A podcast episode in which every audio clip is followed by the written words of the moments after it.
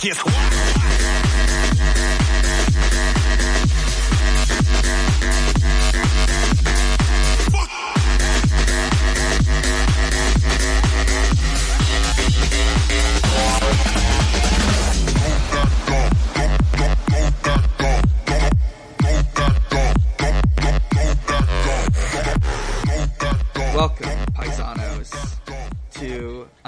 Episode of Video Games, the Movie, the podcast. Uh, this month, we're talking about Hardcore Henry, uh, a movie that is not based directly on a video game, but instead draws from the genres for inspiration. Uh, I'm your host, Dan. And I'm Maxie. Uh, oh wait, I probably should have saved that after. Oh, anyways, uh, so Hardcore Henry, uh, very enjoyable action film. Uh, let's see. Actually, right. Uh, what games you been playing this month? Uh, played a lot of the new Saints Row. Yeah, I also played it. It was, you know, I think it was. It's kind of a. I'd give it an eight out of ten. Like, it. I understand why a lot of people are upset with it, but like, I don't think it's that bad. Uh, I, I kind of don't. Like, I, I also agree it was an 8 out of 10, but also I feel like. I I would argue most of the Saints Row games are like 8 out of 10. Mm-hmm. This is And they're true. fun 8 out of 10s, but like. yeah. You know, Uh, I'm, I'm not coming to them expecting a masterpiece or anything. Yeah. Yeah. I mean, I think of like, so some of these complaints I don't really care about. Some of them I under, I guess I get where they're coming from. Like I've seen people say, oh, there's not as much stuff you can do, which fair enough. Uh, I, it's glitchy. I don't really know if that's true. Like. I, I I'm think they're talking think about, stuff like the stuff that isn't like full on activities, but like little side things you can do. Oh, what, where it's like it measures if you uh, surf on a dashboard or whatever. Yeah, or like robbing people or banks or what have you. Uh, Okay, that's fair, I guess. Uh, the glitches, you know, every Saints Row game is glitchy. You know, it's I do feel like this one was more prominently glitchy, but also it was usually not like such an issue. Mm-hmm. Yeah. But I'd just like restart the game and it would be fine. uh, I oh overall though I I thought it was all right. Uh, very solid, solid gameplay, amazing customization. Uh, really good map. I I think this is like like Stillwater from Saints Row Two is like one of my all time favorite uh, open world maps, and I think this sort of has a similar angle of like every area feels different from everywhere else. Absolutely. Mm-hmm. And I know that Steelport it wasn't bad, but it felt a bit samey sometimes, Mm-hmm. and this feels like there's a lot more uh, character to each neighborhood. I guess. Yeah, yeah. Like you've got this, you've got like the whole, you've got like old Wild West town. You've got like this more sort of industrial area. You've got uh, some more metropolitan areas. You've got a like little college district. I thought that was a neat area. Uh, yes. And I, I really like uh, just drifting through the desert as Oh well. yeah, the desert's pretty good. with all the little Route 66 landmarks and stuff. Mm-hmm.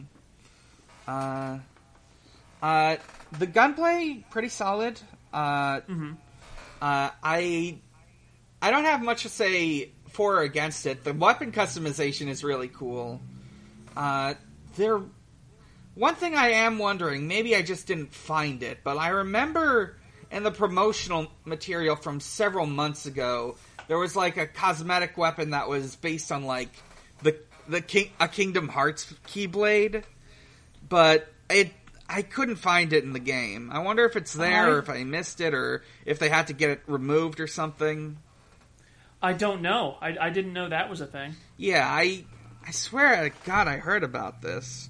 Uh, let's see, Saints Row. Well, anyways, uh, other games I've been playing. Uh, Cult of the Lamb. I played all of Cult of the Lamb. That is a really fun little game. Uh, It's I definitely say I like aesthetically, the like mix of like religious, uh, cutesy, and gross out imagery is very re- reminiscent of uh, Binding of Isaac. But mechanically, I'd say it's closer to Hades. I can see that. Uh, there's uh, there's some really cool like stuff going on with it. I love all the the follower stuff. I love that you like. I would say at time. I would say off for in my experience the uh, cult management stuff like is like the key stuff more than like just uh, doing roguelike stuff. I it's fun.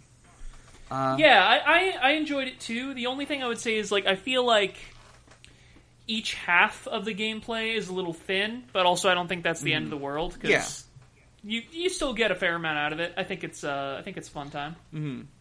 Uh, while I was talking about that, I did find out that the Keyblade is in the game. I just didn't find it then. Well, Rip. all right. Uh, oh yeah, wow. There are some really fun hidden stuff in here. I'm just looking at the list, but uh, Did you find the uh the boxing gloves on? oh, springs? the boxing gloves on springs. It is. It's not. It's that is like some real novelty weapon stuff. I don't really use it that much, but it is a goofy idea that I love. Uh, Honestly, it, it, it works pretty well and Mm-hmm. it's fun. yeah, it's it's neat. Uh, some other little things. We got the uh, we there's like a hoverboard somewhere. It says there says here there's like a there's like a pinata launcher. Uh, oh, the the keyblade looks really. It's it's a little basic, but it's it's it's so very keyblade. It's like it's just got like the little fleur de lis where the like uh, key spokes would go. Uh, uh, I love that about it. Uh, there's let's see. Anyways, back to Cult of the Lamb though. It's a it's it's a good it's a neat game. Uh, very solid indie performance. Uh, I'd say probably. Uh, it's it's. I think it accomplishes what it sets out to do, and that's amazing about it. Uh, uh, that went backwards, but anyways. Uh, uh, so what else have I been playing? I have been playing a lot of Final Fantasy XIV. Uh, I'm nearly done with uh, the Shadowbringers expansion. Uh, it, I gotta say, I understand why people say it's the best part of Final Fantasy XIV. It's it like not to get too into detail, but it is sort of like it's like a sort of Dark World, Light World story, except instead of it's like you're instead of going to a dark world, you're going to a light world, but like the light is bad. It's it's great. Uh, I dig that. uh, let's see. There's what else have I? There was something else I played. Oh, I played a little bit of Sucker for Love. I'm not really a horror game person, so I just only played a little bit. But I gotta say, it's it's a fun concept. I think it uh, does not shy away from the horror as much as I initially thought it would. Uh, to uh, great effect. Uh, I think it definitely draws from like the both like uh, the concept of like bad ends in uh, visual novels as well as like just the horror aspects of visual novels. It's it, it's neat. It's neat. Uh, if you can handle like scary stuff, I'd I'd recommend it. Uh, let's see. I think that's everything for me. Uh, you been playing anything else? Uh, that's pretty much it. But I started uh, working on a video game Oh, the other day. Neat. I think I saw you tweet Uh, about that. Yeah, I downloaded Godot, which Mm-hmm. is um, a really neat little engine. It has some uh, interesting features with like built-in types of object and arranging them in a hierarchy. Mm-hmm. Kind of reminds me of like Flash with ActionScript, but I'm, I'm trying to think of uh, the right word. It's it's a lot more intuitive to me Yeah. than Flash ever was, and I think part of that is I have more programming experience now, and part of that is ActionScript was a shit ass language, and I hated it. Mm-hmm. Mm-hmm. Uh, but I'm really enjoying tooling around with Godot. I haven't made anything like that interesting yet. I'm just kind of like trying to get a basic system together, but it's been fun. All right, all right. Uh, what else have I been? let's see. I think that's it for video games. Uh, Hardcore Henry. I don't really. So I think over time I've sort of like skimmed out on the uh, movie history stuff, but I will note number one, this uh, movie was filmed with like uh, just a guy with a GoPro strapped to his head. Uh, I think it was some. I think the exact specifications are a little different. It, there's some great photos of like uh, shots from filming where they where this guy's got this weird head camera rig. Uh, there's uh, uh, the other thing I know about this is there was crossover with Payday Two. Uh, in Payday Two, this mo- uh, Payday Two, ugh, Payday Two had some promotional stuff uh, in that tied in with this game. Uh, it had With this movie. yeah, this movie. Sorry. uh, but this it had a it had like a whole mission map. Uh, it added some like fun NPCs. Uh, you could play as Jimmy, specifically Coke Jimmy. Uh, I've seen people say like they wish they could have played as the other Jimmys in Payday 2, but Coke Jimmy's alright, I think. In Payday 2, at least. Uh, uh, so, I I think that's that's enough preamble. Uh, let's get into this movie. Absolutely. We Uh, so we open up on.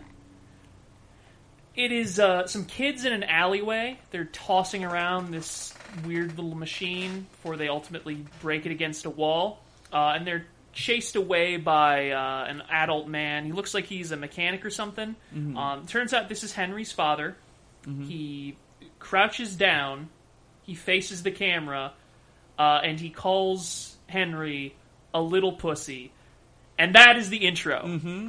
We we immediately go from that into honestly like an incredibly stylish. Oh yeah, it rules. It's like slow motion, like acts of violence set to red, and like this like really neat. Uh, I think it was like a sort of jazzy tune, if I'm remembering right.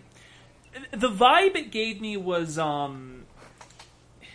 It was like if James Bond were a lot grimier, but it still had that kind of opening. You know what I mean? Yeah, yeah. Uh, You get you get all- you get all these close up shots of like people being punched in slow motion, somebody like unloading and reloading a gun. someone getting like shot. Uh, Yeah. it's it's really cool. Uh, we then cut to uh, our hero in somewhere red. He's in like a tube. Uh, We we should clarify. One of the things about this movie is the entire thing is shot first person point of view. Mm-hmm. Um, so we're not like seeing him externally. We are like in this red vat or whatever with him. it's it's a it's really cool. It's I think they made made the most out of their gimmick. It uh, I guess the video game I would most compare it to, which I don't think had even come out at this point, was like Doom 2016, where like you're just like it starts with you like coming out of this like uh, this like weird uh, ceremonial coffin. Uh, So it gets so the tank gets drained. He's like pulled out by uh, uh, a woman. Her name is Estelle. She tells Henry that she's his wife.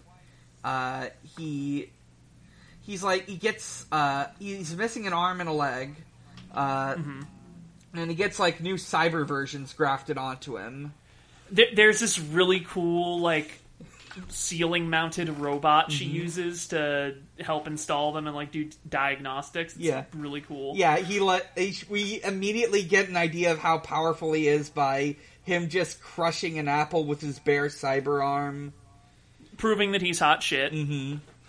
Uh, uh, he doesn't remember anything. He he's just going off of what Estelle's telling him. He gets like a jumpsuit. He gets a wedding ring. Uh, let's see. He he is led by Estelle into a room where we get some dudes rocking. Uh, There's a guy named Robbie here. Uh, he's getting told he can pick out a voice. Uh, yeah, and they they have a few impersonations briefly. It's it, it's a it's a brief joke scene, but then um, he doesn't actually set up Henry with a functional voice synthesizer before the lights go dark because there's like a security breach. Mm-hmm. Um, these these men with guns storm in. They kill Robbie on the spot. Uh, we see their leader, a man with white hair. I wasn't clear on whether his name was like Akan or Akan. I- they sort of I- pronounced it both ways, if I remember. Yeah, I think I, I think I mostly just internalized it as Akan. Uh, It it might just be like certain characters having certain accents, like Yeah. like uh, my name definitely sounds different when pronounced in another accent. Uh, uh, so, uh, he tells Henry that he fucked his wife. Uh, he he gets out a pair of scissors and is just like playing around with them as he's intimidating the the three of them. Uh, uh, he we he demonstrates his powers of telekinesis. Uh, he like slices up the other guy there named Timothy. hmm Uh, he's like this this whole scene what struck me um this the lighting is still dark but it's like pulsing uh, it's red and then it's blue and then it's red and it's blue it, it feels a little excessive after a while which is a complaint i'm going to have about this movie a few times but Yeah, i a- do think it's sorry go on no no I think you're right. It's it's it especially in like the earlier parts of the movie. It really revels in like the how hard everything feels. Yeah. But that being said, I do think it's evocative, and it's not really a effect I've seen used a lot in movies or in general. Mm-hmm. Um, so it, it does make it very striking. Yeah. Um, so Estelle, Akan is like tormenting Henry for a bit, and then Estelle sets off a small bomb, um, which distracts those guys long enough for her and Henry to make a break for it. Uh, there's this very cool bit where they go through a vent and start like crawling underneath the floor, and it, it kind of reminded me of that one scene in Doom with like the shafts of light from the window to the outside, where it's like there's a grill in the floor which has holes in it, so like you see these little pinpricks of light as they're crawling through. Yeah. Uh, they they get like led through this room full of like other dead, other just a bunch of dead bodies that she explains are going to be also made into like cyber super soldiers like Henry. Uh, and Henry tries to escape, but we get this really good bit where he just opens it up and. uh, It's just a vast void. They are somewhere like above the clouds. He nearly falls out, but gets let up uh, or gets picked up by Estelle. Uh, they go to these escape pods. One of the scientists escapes before him, uh, and like Henry's gonna try to like get Estelle in with him. Uh, he manages to do it. It's great. Uh, he, uh, and uh, they then like gets they like activate this escape pod and they fly down. Uh, they're just it's really like rough. It's like going through just all the clouds and like the it lands in the city. Uh, it seems to be somewhere in Russia.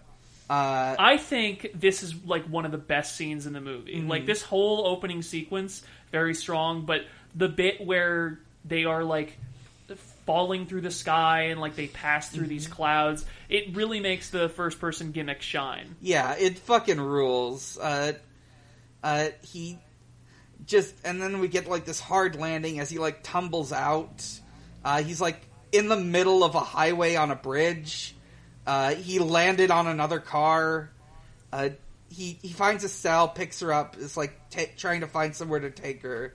But then we get this black van with a red stripe, which, as we will find throughout the film, are like the uh, the vans the mercenaries use, and uh, a band of mercenaries sort of like come to him. Uh, they, uh, he's the leader of the mercs is like calling them a calling him a fucker, uh, and Henry tries to fight, but immediately like gets his ass kicked and like has to start running. Uh, he falls over a bridge. Uh, he like he like there's this really good bit where like he's trying to find a place to hide. He finds like this car in a shipping in a shipping container. Yeah, Uh, and, uh, and he, he breaks the windshield wiper off of it, Mm-hmm. and when one of the uh, one of Akan, Akan's men enters the shipping container, he just uses it to stab him and steal his gun. Yeah. Uh, it it's so fucking good. Uh, uh, he keeps like wandering around, and uh, he ends up getting rescued by this guy, uh, who is like, "Hey, hey, you're the guy I'm looking for." Uh, and this man, very distinctly Cockney, uh, unlike all of the other sort of more, more Russian people or Estelle, who has an American accent. Uh, he tries to talk to Henry, but he finds out he doesn't even have a voice box. Uh, and then uh, he like gets him into like a, his uh, car. He shows him he's the scientist guy. Uh, his name's Jimmy. Uh, He tells him to like he gives him this battery and explains you're a cyborg. You run on battery power now. You need power. You need to find a guy to uh, get more power from. Because you only got like half an hour re- tops. Uh, Yep.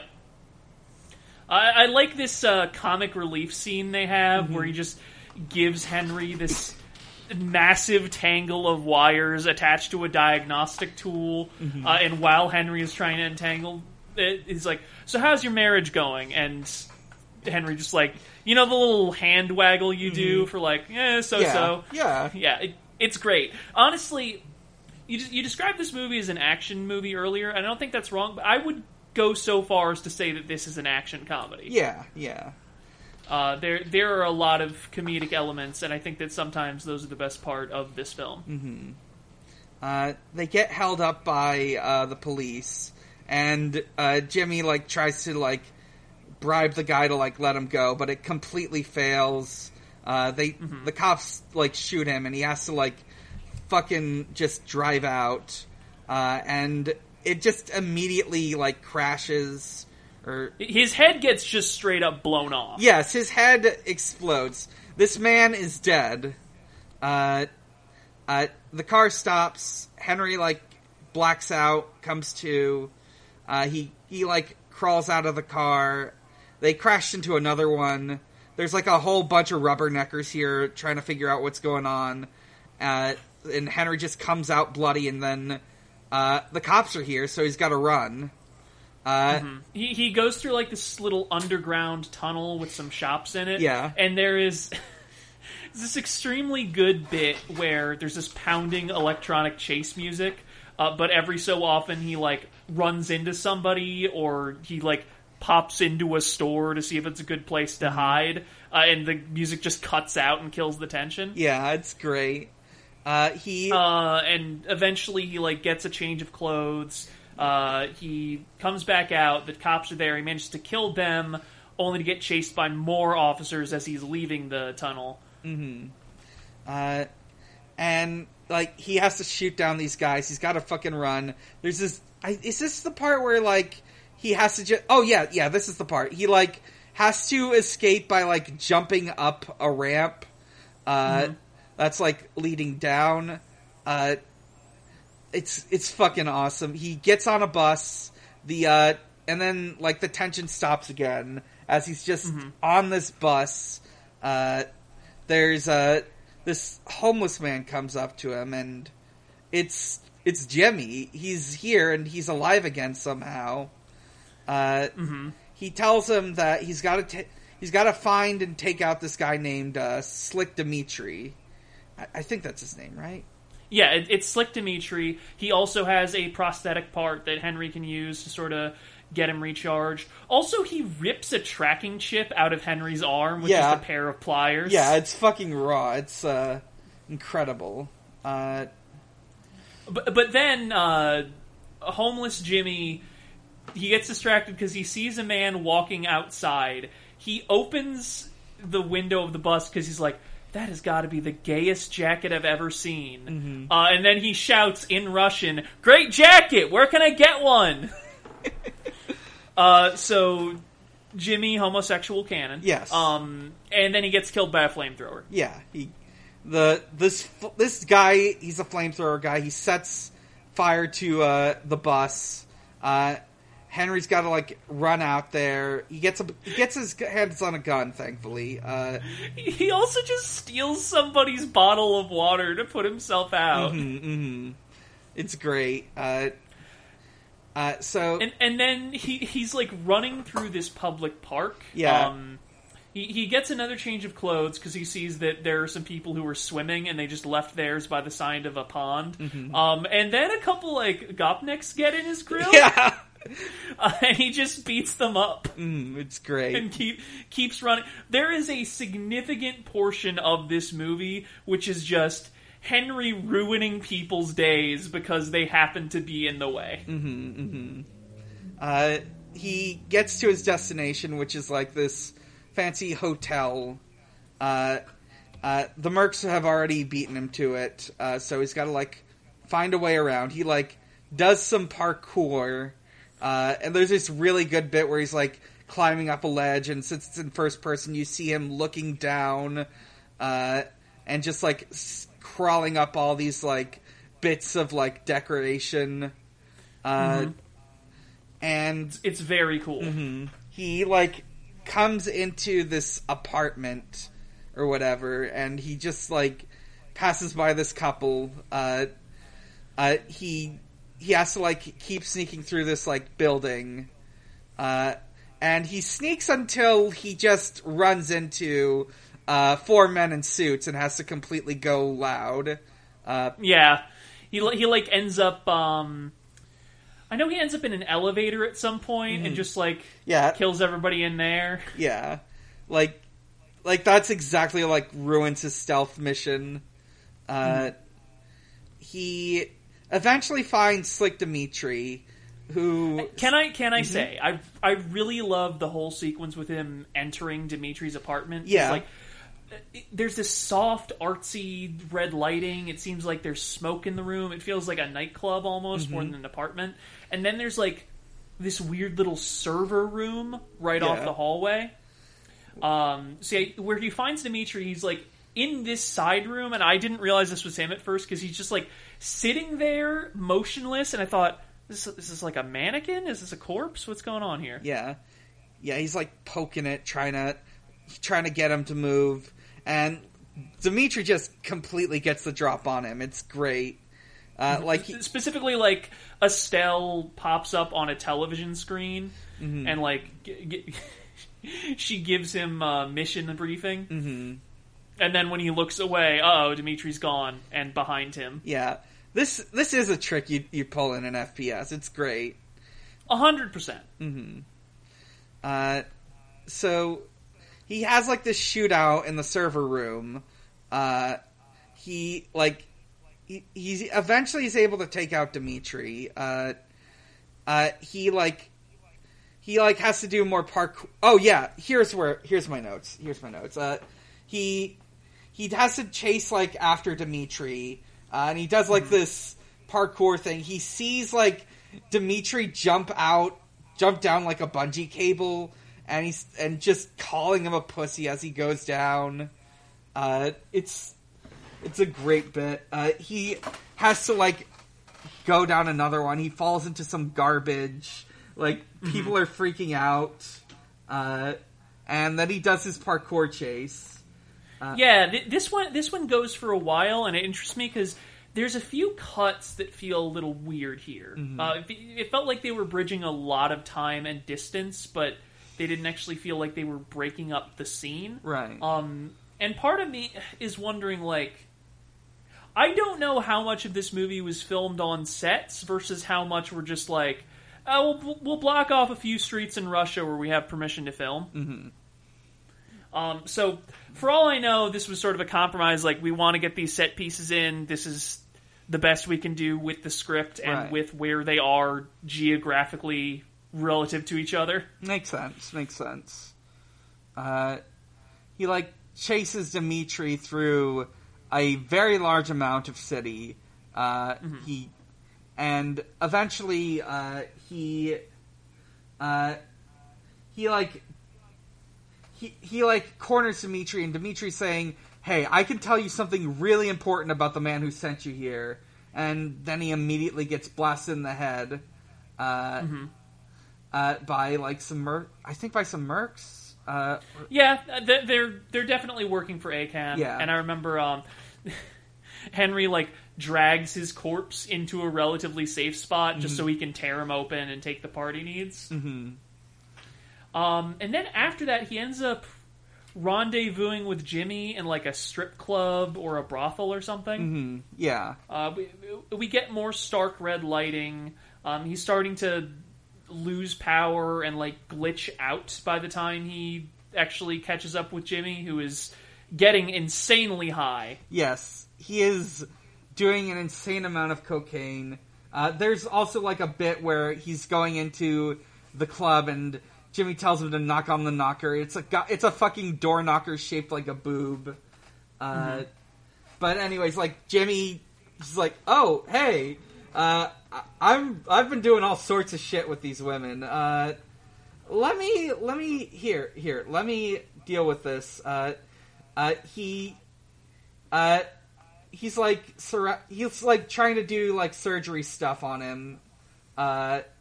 He's he's like freaking out. He's like, I'm in no condition to do this. Uh, the girls are like helping him out, and he gets like these, They're, yeah, the girls are trying to help him out. they're doing but their I think they're- best.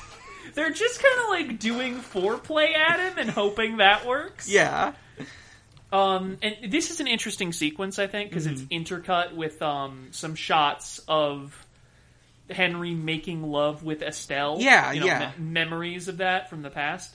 Um, and then once that sequence is over, we get another like great moment in this movie, which I I think this is honestly I don't I didn't think a huge amount of it in, at the time, but in retrospect, I think this is one of the best parts of the movie because Jimmy now comes back into the room. He's cleaned up. He's in a new outfit, seemingly with a new persona. He's like got his shit together and he's able to fix Henry up.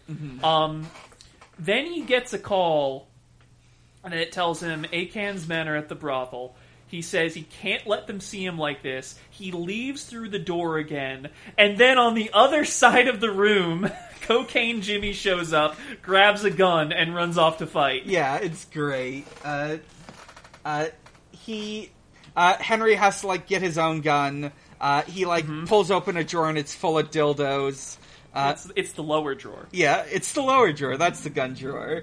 Uh, uh, he meets this. Uh, we get this whole like club shootout sequence where he's like, he he. There's like a really good bit where uh, Jimmy's like running in. He just uh, he's got a Molotov and he says, "The floor is fucking lava." And he's about to throw it, but he finds out that Henry already took out all the guys.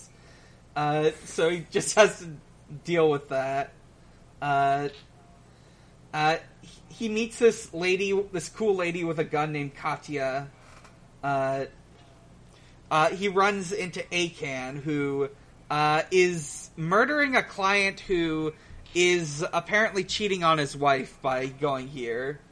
Uh, uh, then he like he's like doing a fucking he's doing some He, he shit. monologues. Yeah, he he does a He- villain he- monologue. He he get he gets Henry in a telekinesis hold just to monologue at him, which is pretty good. Yeah. Um, and then he like hurls him through a ventilation shaft to the parking garage. yeah. Uh, Uh, f- and Jimmy's corpse comes after him. yeah, it's it's great. Uh, from there, he uh, he finds another Jimmy. This one is like got a sort of like hippie persona.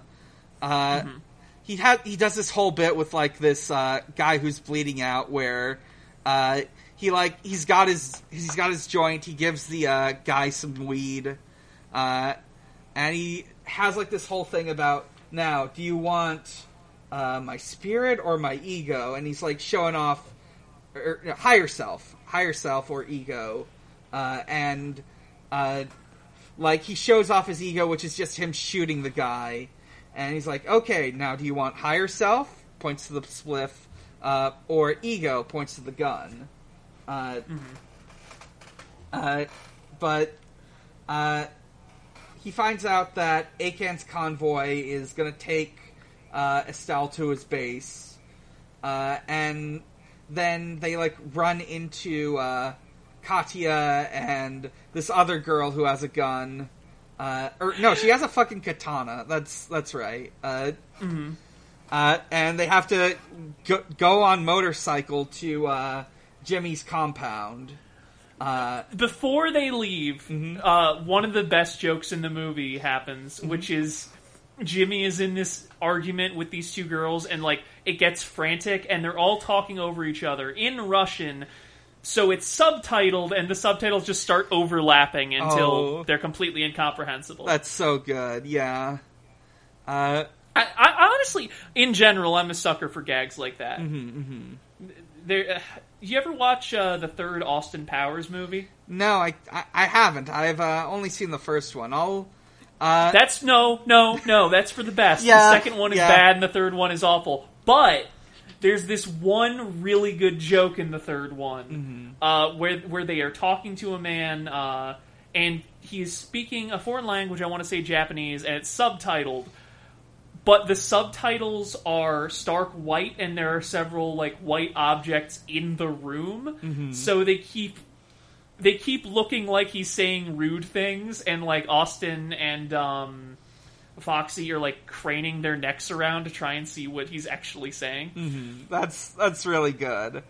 I, I I think that might be the only good joke in that movie, if I remember correctly. I fully believe that. Uh, so Henry uh, gets to do a turret section. Uh, Yeah, this, this is so fucking good. uh, he he gets he like finds out there's a minigun in the sidecar, and he's got to like gun down these like vans.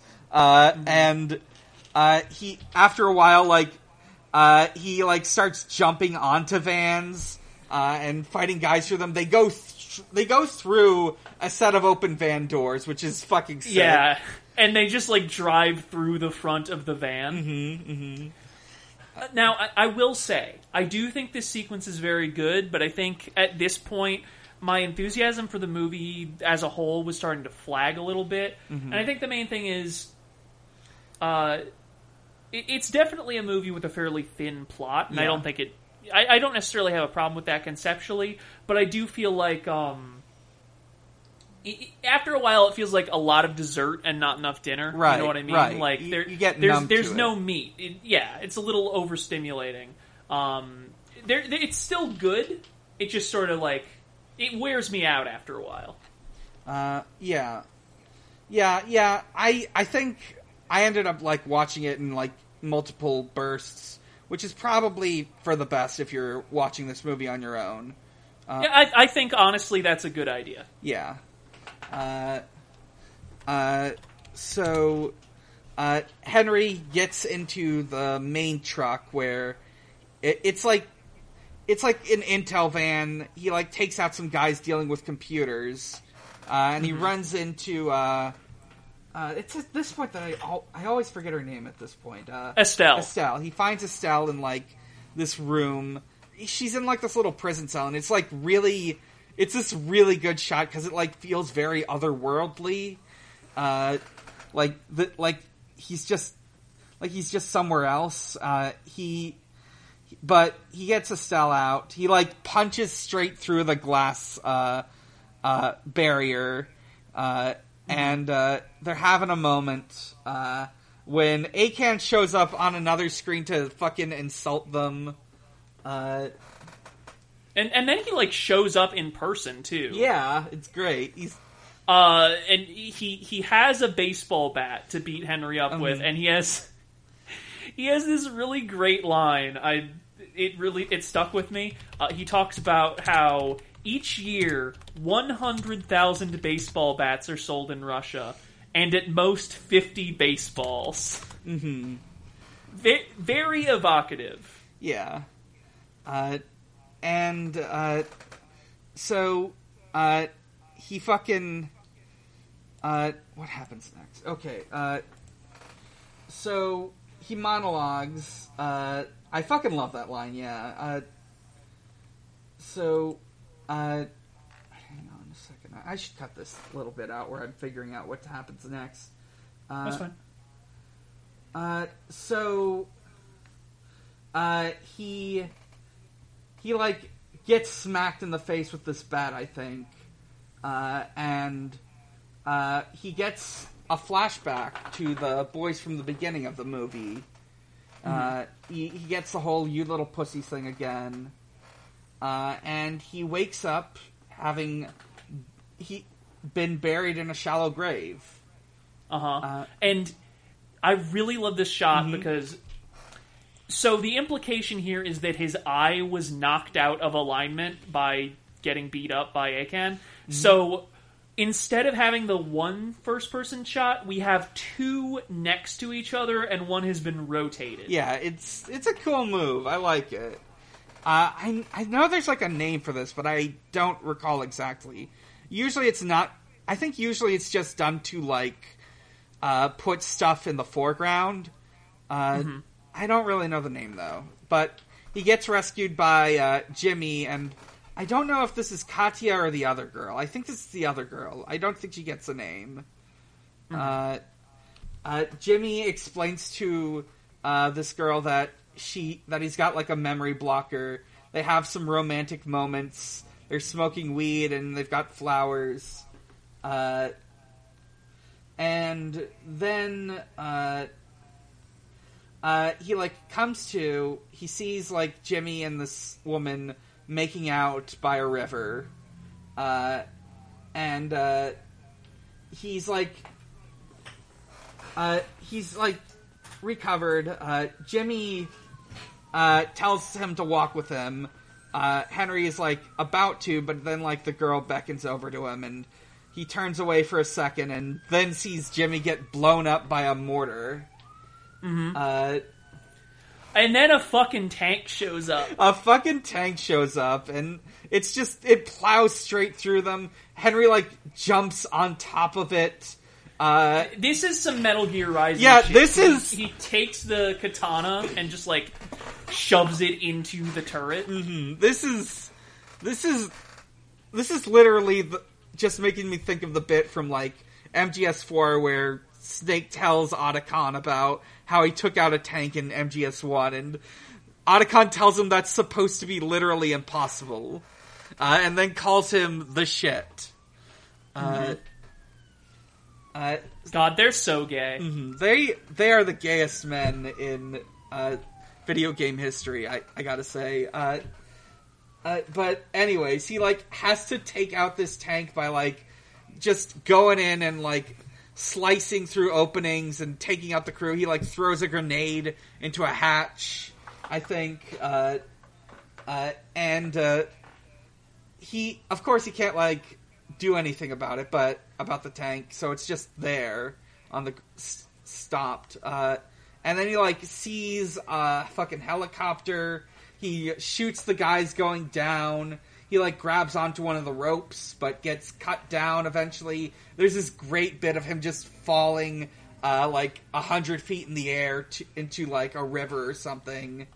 Uh, this next is another really good joke, uh, which is like he finds a horse and he's like up trying to get on it, and it's playing like this uh, fucking uh, uh, cartoon western music. Uh, And he's about to get on, and then it just fucking knocks him off and runs away. So he has to go by foot to uh, the compound. Uh, Yeah, so so he eventually gets to uh, an area near like this decrepit old hotel. Mm-hmm. Uh, he he he meets up with another Jimmy. This one's wearing a ghillie suit.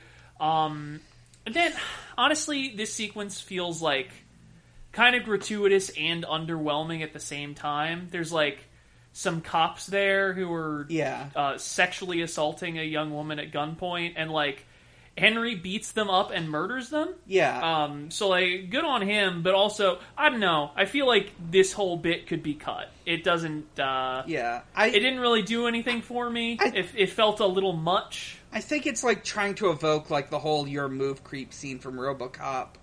Uh, I don't think it's as effective. Uh, uh, and, but like he takes out the cops, uh, proving he's a hero. Uh, and uh, I think, I think at this point they're like, Jimmy leads them to like this little apartment that's really nice in in there, and then leads him into like the, his lab where he's been like doing stuff, and uh, I think, right here we go. Uh, Jimmy uh, establish Jimmy starts to give lore, uh, but first, well, first off, we find out that uh, apparently Henry had another tracker, and there's going to be a, another whole bunch of mercs coming to uh, take them out. So Jimmy thinks that Well, like he's a traitor, which- and they get into a fight. Uh, Now, now I I, I have to emphasize. We should not skip the Jimmy lore. Oh no, absolutely reasons. not. One is, uh, it turns out that Jimmy was a scientist working under Akan. Mm-hmm. Um, the whole project was to develop superpowered, perfectly loyal, like undead cyborg soldiers. Um, but the original prototypes, they had no memories, they didn't really have higher cognition, and they had no emotional motivation. Uh, so when Jimmy demonstrated them, they were just sort of like milling about and attacking whoever got close. Uh, and Akan snapped his spine for it. Yeah, he snapped his spine, uh, left him to get murdered by these uh, zombie men, uh, and he, uh, uh, so, but eventually Jimmy survives. He reveals that uh, what he reveals that uh, sort of how the clones work, which is he's got they're basically extended prosthetics. He's got like a whole bunch of clones of himself that uh, he can control from like his cyber wheelchair. Uh, yeah. uh, there's this. There is a very distinct line uh, that I do want to note, which is him explaining that when you see a disabled man, the first thing you think is, "Does his dick work?" I, I've never thought that. I, I have. I mean, I I think that's Jimmy's personal baggage because he makes it clear his dick don't work. Yeah, his dick But- don't work. But his prosthetic dicks, they work real good. They do. Uh, Um, He- he's- and then we get the second thing I needed to touch on was we get an entire dance number with three of his avatars uh, singing "I've Got You Under My Skin." Mm-hmm. Um, absolute non sequitur, but it's very fun to watch. In Yeah. part because like the avatars trade off, and he's only controlling one at a time. So like one will deactivate and fall to the floor, and the other will spring back to life.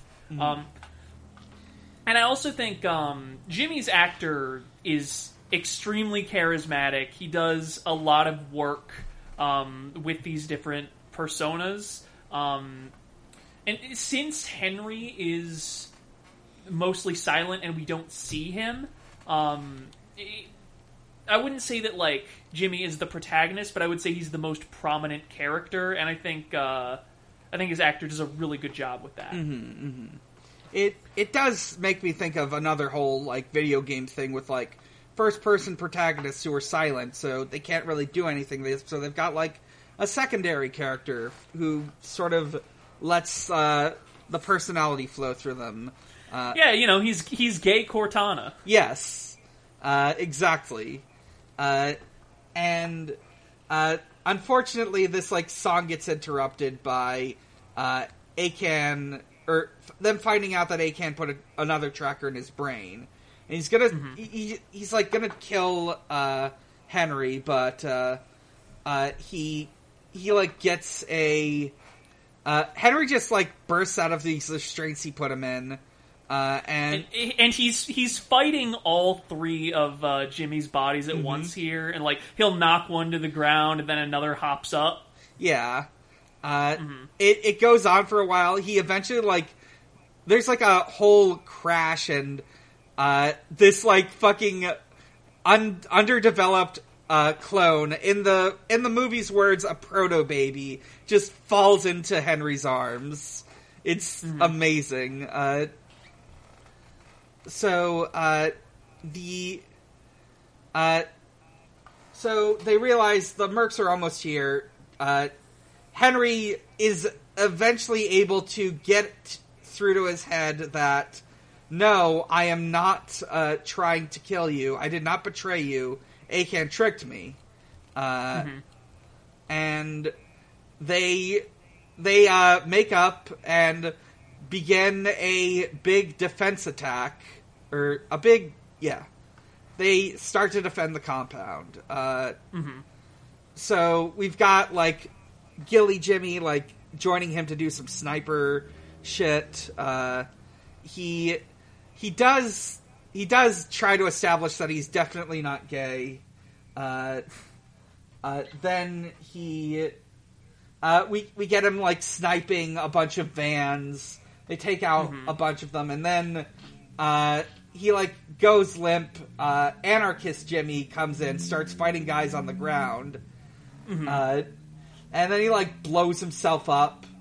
Uh, Sniper Jimmy then goes for the suicide, uh, and uh, now Henry has to team up with Colonel Jimmy.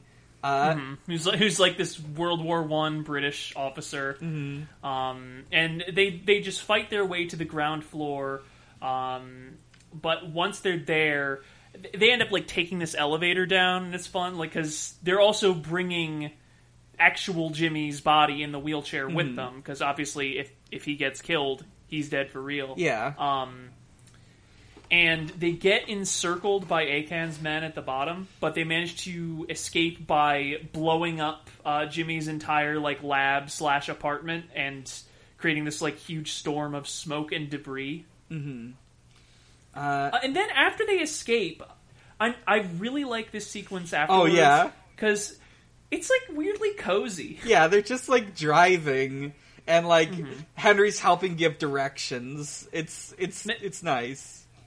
The music's also really pleasant in general. I, I don't think I've mentioned it yet. This song, this uh, movie has an excellent soundtrack. Yeah, incredible. Uh, uh, they go to, uh, they like eventually. There's like this whole bit where like they have to, uh, like, they have to like shake off these guys by like stopping in an alley and taking some dudes out and like, I, do they get into another? They get into one of Akan's vans, I think. Uh, and eventually they reach this like very fancy like office building with like a plaza. Uh, uh, Jimmy checks to see if Akan can has spotted them by just like shouting into the air, uh, "Akan's a fucking pussy," uh, and uh, they they go in, but as it turns out, ambush. Uh, uh, they have to like fight a whole bunch of dudes, including another flamethrower guy. Uh, uh, uh, Henry has to like cart around like uh, actual Jimmy. Fucking uh, nerd Jimmy takes over, and he's like, "I'll I'll hold them off. You go," uh, and he immediately gets gunned down. Uh, uh, And then a, as they make their way uh, into an elevator, by which I mean Henry, Colonel Jimmy, and Jimmy Prime, um, the Colonel and Jimmy's actual body both get shot fatally uh, and start to bleed out. yeah. Uh, they And honestly, this is maybe the first like genuinely very emotional moment in the movie um, where Jimmy is like very clear, very clearly like upset that he's not going to make it out alive, but he's working to support Henry. He tells him to. He tells him that like Akan had a memory blocker in him, um, and he tells him to like trust the memories that are behind that. Um, and then as he passes and as Henry like closes his eyes gently and enters the next room, uh, Akan appears on a video screen to exposit some more and this is where we start to understand the full plan that he had, which is um, we see a montage of every one of his soldiers going through the opening of the movie. Mm-hmm. It's it's always Estelle screwing an arm and a leg on them and saying she gives them the ring. She says, "I love you, Charlie. I love you, Edward." Um, and then while Henry is taking this in, Akan reveals that he has been in the room. He's right behind Henry, and he's sending the other super soldiers after him. Yeah, and they're all wearing the jumpsuits he put on at the start of the movie. Uh, and he finds out he like is able to like fight one who's just like this old guy. Uh, It, it is. He's he's big though, and like th- this fight feels very visceral and serious more than the earlier ones. Yeah. Um, like they they are both getting some licks in, and eventually, when Henry wins, uh, with the rest of the army starting to wake up, he like rips open the uh, dead one's torso and takes out a component to like repair and upgrade himself, basically. and he like fucking puts in the new one and he's he has to like rip open his chest to do it but he gets powered up and we get this whole fucking rooftop fight sequence against all of the like uh cyber soldiers. Uh it it's great. He like out he's like having to like jump on people. He's got to like hop into like a little a little like shack area to like uh, throw grenades. He like gets them all in there, and he like throws another grenade in there to blow them up. honestly, I did not like this sequence very much. I think like conceptually it's good, but I think this is the I would say that this is the only scene in the movie where the first person point of view is actively detrimental Yeah. because there's a lot of whip pans and it like kind of made me a little sick. I don't really get motion sick often, uh, but like this got to me. But more to the point, I think um, when you have one guy against this big horde, uh, like encircling him, my personal instinct is like, oh, I want to see him do some cool Jackie Chan shit, where like he's like kicking two people in either direction at once, or like jumping back and forth, and you can't really do that as effectively when you can't view the protagonist from afar. You know what I mean? Right. Yeah, I think I understand what you mean. I, I, I this could have. This is definitely a very hard to follow section for. Like, I, I do think like an important thing about like this movie is just like because it's set in first person, all of the uh, fight stuff just goes a little harder because you're actually sort of in the protagonist's place. Uh, that I do agree with. Yeah. Uh, so uh, eventually he takes them all out, and he's got to go up against Akan. Uh, but like uh, I, I think um at, at one point like several of them are getting back up and he's on the ground bloody uh and then don't stop me now happens.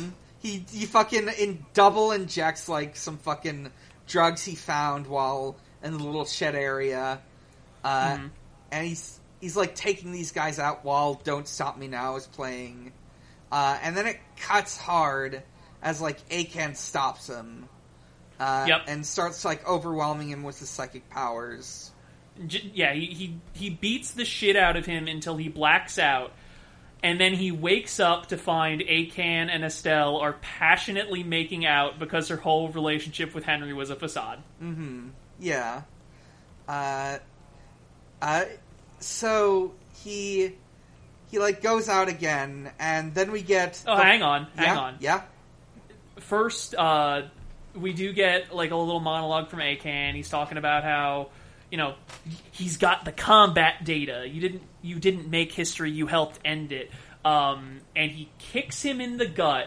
And Henry rolls over, and we get the coolest shot of this movie or any other, uh, which is that there is like a shard of glass or stainless steel stuck in the ground, and we can see Henry's bloody, miserable face reflected back at us for the first and only time. And I I- like I went ape shit over this. yeah, this rules. And this is when we get the full version of that flashback. Uh, Mm-hmm. This old mechanic man who's his dad is telling him that's what his dad called him. And was a little pussy, yeah. Mhm. And he's never gonna do that. And he's gotta fucking prove himself right. Uh, you can, you, I believe in you, Henry, and I love you. Uh, and, uh, I'm never gonna call you a pussy, so, and if anyone go, does, fucking kick their ass. And his love for his dad, uh, motivates him into waking up again and fucking taking out Akan by, he like, Akan like, is like doing so, all this like psychic shit where he's like, floating a whole bunch of stuff around and Henry's like In- jump including his own men's corpses. Yes, yes, and he's like Henry's just doing a platforming section as he fucking jumps on all this stuff to get to him. Uh, It's so good. And then he he he manages to kill Akan by pulling out his own loose eyeball and using the optic nerve to like garrot his head in half. yeah, I didn't realize that was his eyeball until just now. It- Well, yeah, because they, they do the misaligned cameras thing again. Oh yeah, yeah, I see now. Okay. Uh, Uh, it, it's very gross, uh, complimentary. Mm-hmm. Uh, and then there's a helicopter that's leaving with Estelle on it. Henry grabs uh, the top half of Akan's head and leaps onto it. Uh, He shows it to her, and she starts having a breakdown. She asks how he could do it to her, and because he still can't talk, he just uh, slaps some blood on the wall of the helicopter, and he writes E Z with his finger. Mm-hmm. It's it's so good. Yeah, and then they eventually he like knocks her down, uh, and she's hanging on the side of this helicopter, and she's begging him to let. She begs him to bring him back, bring her back up, and just She says, "Listen to your heart," and that's that's her mistake because when you when you are in action movie, don't say that if you're the villain. Mm-hmm. Never never do that if you're the villain. yeah, and he slams the door shut on her, and she falls to her death off screen, and that's how the Immediate movie cut ends. to credits. Yeah, It's so fucking good. Li- listen, I, I know I mentioned that like I think the back third of this movie does. I wouldn't say drag per se because it keeps up a good clip. I, I do think uh, I was losing steam with it a little bit, but like this whole ending sequence is perfect. Mm-hmm. I I I don't think I've ever seen any action movie that ended like this beautifully. Uh, it's so fucking good. I I will say, uh, this was made in 2015 or so. I I think the ending of this movie predicted the Sigma male mindset. Uh, uh, so, anyways, uh, let's. That's the movie. Uh, very good. Uh, I'm going to. I'm gonna rate it. I, I I think now this isn't based on a video game, so adaptation's a little strange. So when I say adaptation, I'm going to say uh, adapting the concept of a first-person shooter in general to film, and I give this a five out of five. Fully agreed. yeah. it, it's very obvious, like that. That's where it's drawing a little, ins- a lot of its inspiration from. But I think it does. I think it does an astonishingly good job of like clearly taking and using those genre conventions while still making an engaging and like. Mm-hmm. I'm trying to think of the right word. The closest I can think of is uh, sensible. Yeah, This is this is a movie that has sense make. right. Uh, so uh, uh, I think as a film, I I'm gonna give it a four out of five. It is a really good action movie, but it's also too much action movie. It's not even like very long necessarily. It's just it's all action, and I think it's I think it needs to like it needed a little bit more slowdown, a little uh, it needs some like stuff to cool you down between the fights. Yeah, uh, I, I would also give it a four out of five, um, Yeah. for pretty much the same reason. Like it, it's a lot, but it's good a lot. Yeah, yeah. Uh, so, uh, that's that's the movie. Um, let's let's see. I'm gonna check if we got any questions. Uh, on Twitter, we just got some people uh, just talking about how they felt about the film. Uh, on Discord, let me see. I think we got a couple. Yes. Okay. Uh. First question from Kitty Cat Herder.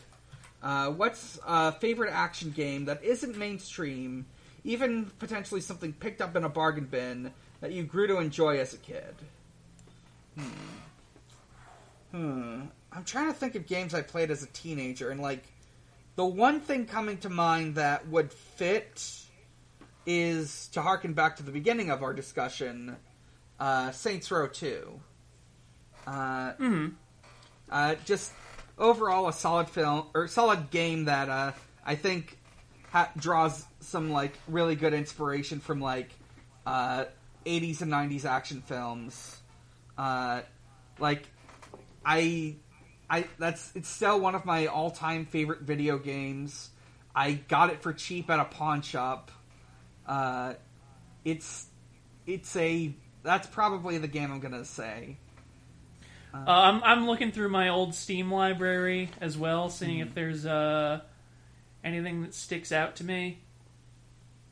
Honestly, you know what I remember uh, really loving when I was a kid was um, I don't know if I would say this isn't mainstream per se, but do you remember Destroy All Humans? Oh yes, yes, I know. Uh, Loved that game as a Yeah. kid. I I gotta say, I played uh, the remake of the original game when it came out. I think the remake does a lot to improve to improve it by giving it this like very distinct. I guess I would describe it as a Mad Magazine esque art style.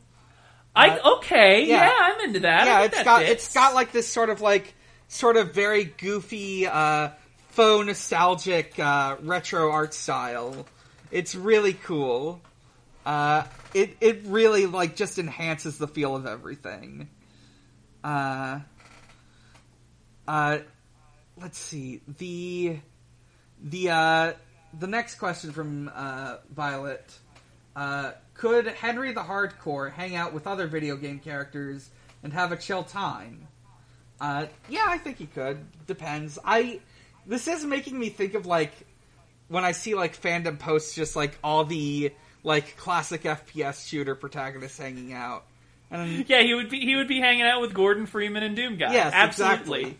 They just sort of just be hanging out together in a, a fucking text chat and uh, just posting emojis at each other until Duke Nukem comes in to fucking ruin every, everything. Uh, What's up, douchebags? uh, I have weird ideas about masculinity because I haven't had a successful game in a decade. Mm-hmm. It's probably more than that. Oh my god, wait, when did Duke Nukem Forever come out? Hang on. Duke Nukem Forever, I think, came out in like 2011. 2011?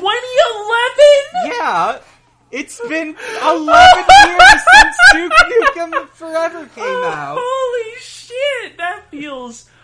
Oh, that feels wrong. When was it first announced? It Uh, was okay. I think it was. I think it took. It was like 13 years, 11 or 12 years Okay. after the announcement. The the first uh, the first Duke Nukem Forever trailer was in May 1998. So that was a difference of 13 years. Mm-hmm. Yep. Uh, in in uh, two years, we will have lived longer with Duke Nukem Forever than anticipating it. Incredible. Incredible. da-dun, da-da.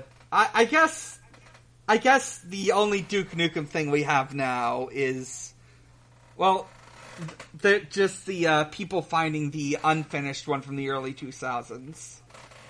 Listen, the only Duke Nukem thing that matters is at quotes of Duke. Yes, at quotes of Duke and Gianni Matragrano reading them all. Uh, very good. I I was I think I mentioned this uh, on the podcast before, but like, I I I played a bit of Duke Nukem 3D a few months ago, and I was just constantly thinking of quotes of Duke. Time to watch a porn film. They're out of Snapple at the Walgreens. Uh, those alien bastards upper deckered me. Stuff like that.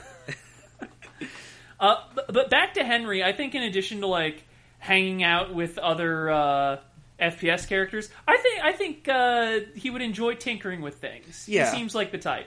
Yeah, I- You know, he he he was pretty good at unfucking his weird cyborg body. Uh, I yeah, he would have a fun time hanging out with some like. Oh, he's gonna hang out with Steve from Minecraft. Uh, uh, so, uh, if you've played Payday 2, how do you feel about Jimmy after seeing this movie? Uh, I I think I actually talked about this at the start, which is I kind of I kind of wish there were you could there was other Jimmys in the game other than like Cocaine Jimmy. Uh, Coke Jimmy is fun in Payday 2. I think he's a he's great to play as just because he's just because like compared to the other ones, he's just fucking losing his shit all twenty four seven. But it would be fun to see like Nerd Jimmy or Colonel Jimmy. I, I would love to have uh, an Archist Punk Jimmy in there. as Oh well. yeah, he's great. Uh, Dark Wizard James Mason asks, favorite FPS to play on a console. Uh, I, I I'm thinking about it. I guess by default for me it's Fallout New Vegas because I did like four or five playthroughs on the Xbox 360 way back when. Uh, I'm gonna be honest. I don't think I've ever played an FPS on a console and enjoyed myself. Fair enough. Yeah, I think it's it, the FPS just works the best with a mouse and keyboard. I, I- mean, for me, it's mostly there's only a few FPSs I ever like really liked and also think of as FPSs. Like I don't know, I don't really think of the Fallout games Yeah. as FPSs, even though they are, just because like the RPG stuff is central, and I usually played those games with a melee build. Right, right. Um, but like TF2, I always played it on PC. Unreal Tournament, I always played it on PC. yeah, That's pretty much it. yeah. I think as soon as I actually got to experience playing an FPS on a PC with a mouse and keyboard, I never wanted to play an FPS any other way. Uh, so I think I, I think yeah, New Vegas is just the one that happened to I happened to own before I had a computer computer that could run a modern FPS. Uh, Space Robot uh, Emery asks, uh, if you were wearing a GoPro, what is the coolest possible thing you could film yourself doing? Hmm. Now, I, I just want to clarify how we're answering this question. Mm-hmm.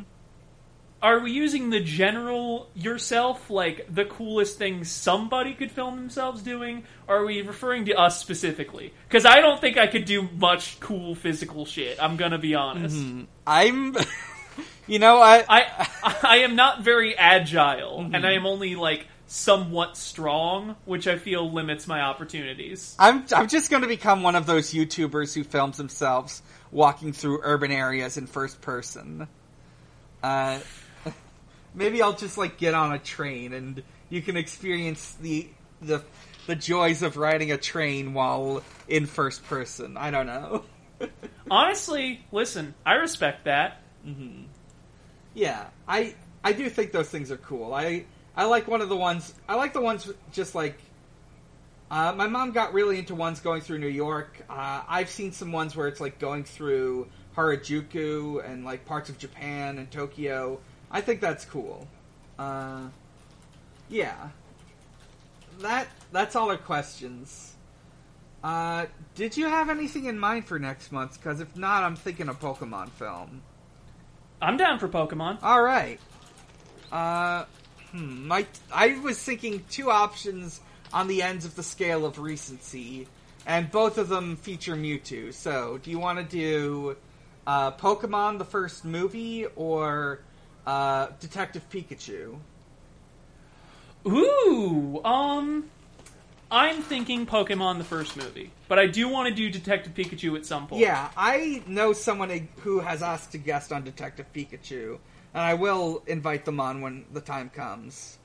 So uh, next month, uh, get ready for Pokemon, the first movie. Uh, uh, that that brings us to a close. So let's do some plugs. Uh, I'm Dan. You can find me on Twitter at at Bigger Challenge. You can find uh, my you can find uh, my other podcasts, which include Pod of Greed, a Yu-Gi-Oh podcast. Uh, that's uh, we just started up on season four of GX, which is the the season that never got its 4Kids dub.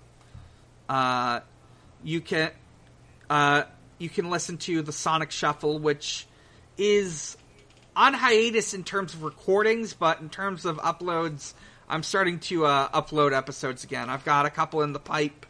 Uh, look forward to the next episode that's going up after this recording, which is uh, me, uh, Morgan Devon, going through a 90 CYOA uh, that that was from the UK, where uh, you had like a character sheet.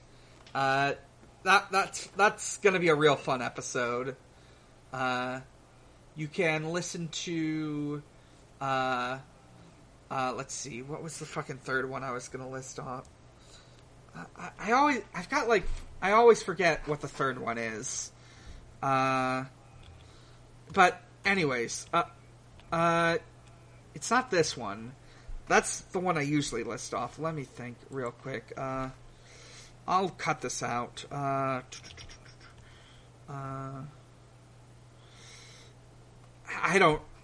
Hmm. Hang on. Wait, I think that is it. Okay. Um. Hang on.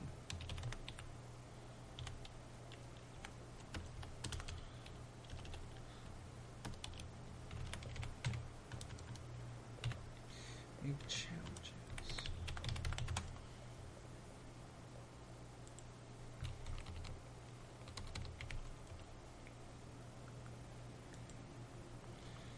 What the fuck was the third pod?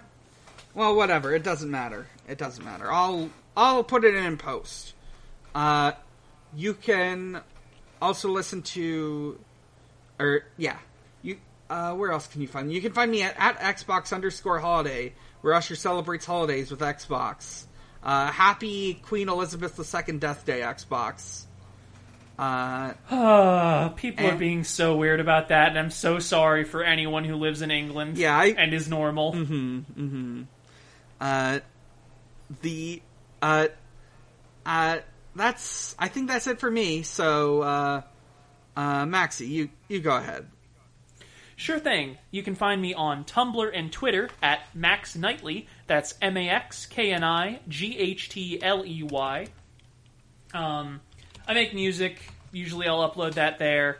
Uh, and you know, if this video game stuff I'm working on goes anywhere, I'm probably going to be uploading development updates there as well. Um, other than that, I'm on one podcast that's currently recording, and that is Eidolon Playtest. It is an actual play podcast where we are testing out a system. It draws a lot of inspiration from JoJo's Bizarre Adventure and Persona. Uh, it's all about psychic battles and hanging out with your bros. Um, as of this recording, we have finished the character creation eps for season three, uh, which is going to be Eidolon Disco and Eidolon Ska. This is a brand new setting, brand new story, uh, excellent jumping on point. If you have not listened to the show before, can't recommend it enough. I think it's going to be a blast. Uh, those episodes should be going up in the next few weeks. So, uh, yeah, check those out if you get a chance. All right. Uh, and you can find us on Twitter uh, at VGTMTP. You can find us uh, on Noisepace.xyz. Uh, Noisepace.xyz is a uh, it is a podcast network with a lot of good shows on it, uh, including one that uh, you are on that just went on there, uh, Draining the Swamp. Uh, you can listen to some other good podcasts. Uh, I highly, highly recommend Zero to Zero. Uh, they just they uh, went. They just finished going through uh, the Catwoman film uh, from 2004, starring Halle Berry. You can listen to Special Grade Snacks, which is about snack foods, or Digimon Ghost Games, which is about the current Digimon series. Uh, uh, let's see. Oh, here's something. Uh, in like a week or so, I'm going to be on a podcast that Emery is that Emery runs called uh, "We Rate Queerbait," which is uh, centered around uh, perceived or otherwise non-existent uh, queer relationships in pop culture. I'm going to be on with uh, Morg to talk about Sonic X and the very weirdly homoerotic season two finale. Uh, uh, that's that's it for me. Uh, what else? Uh, yeah, I think that's everything. So, uh, until next time, I'm Dan, I'm Maxie. And this ain't no game. Good night.